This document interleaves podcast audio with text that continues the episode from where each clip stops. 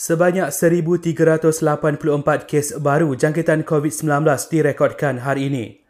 Menurut Kementerian Kesihatan, Selangor masih mencatatkan angka tertinggi kes baru lebih 600 kes, manakala Putrajaya dan Perlis tidak mencatatkan sebarang kes.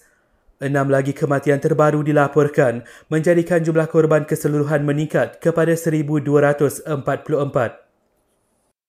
Kerajaan Negeri Kelantan rayu penduduk negeri itu agar segera mendaftarkan diri untuk mendapatkan suntikan vaksin COVID-19.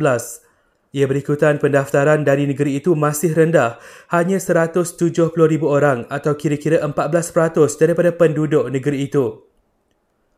Dalam perkembangan lain, lebih 6.3 juta individu telah mendaftar secara sukarela untuk mendapatkan vaksin COVID-19.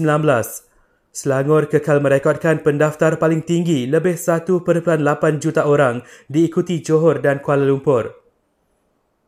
Sementara itu, Malaysia dan Singapura mulakan perbincangan khas bagi mengiktiraf sijil vaksinasi COVID-19 yang dikeluarkan untuk rakyat masing-masing.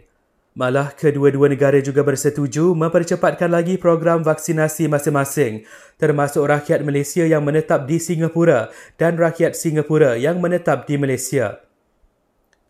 Akhir sekali PKPD Rumah Sewa Anong dan Rumah Sewa Beverly Hills di Bintulu Sarawak ditamatkan hari ini lebih awal daripada jadual.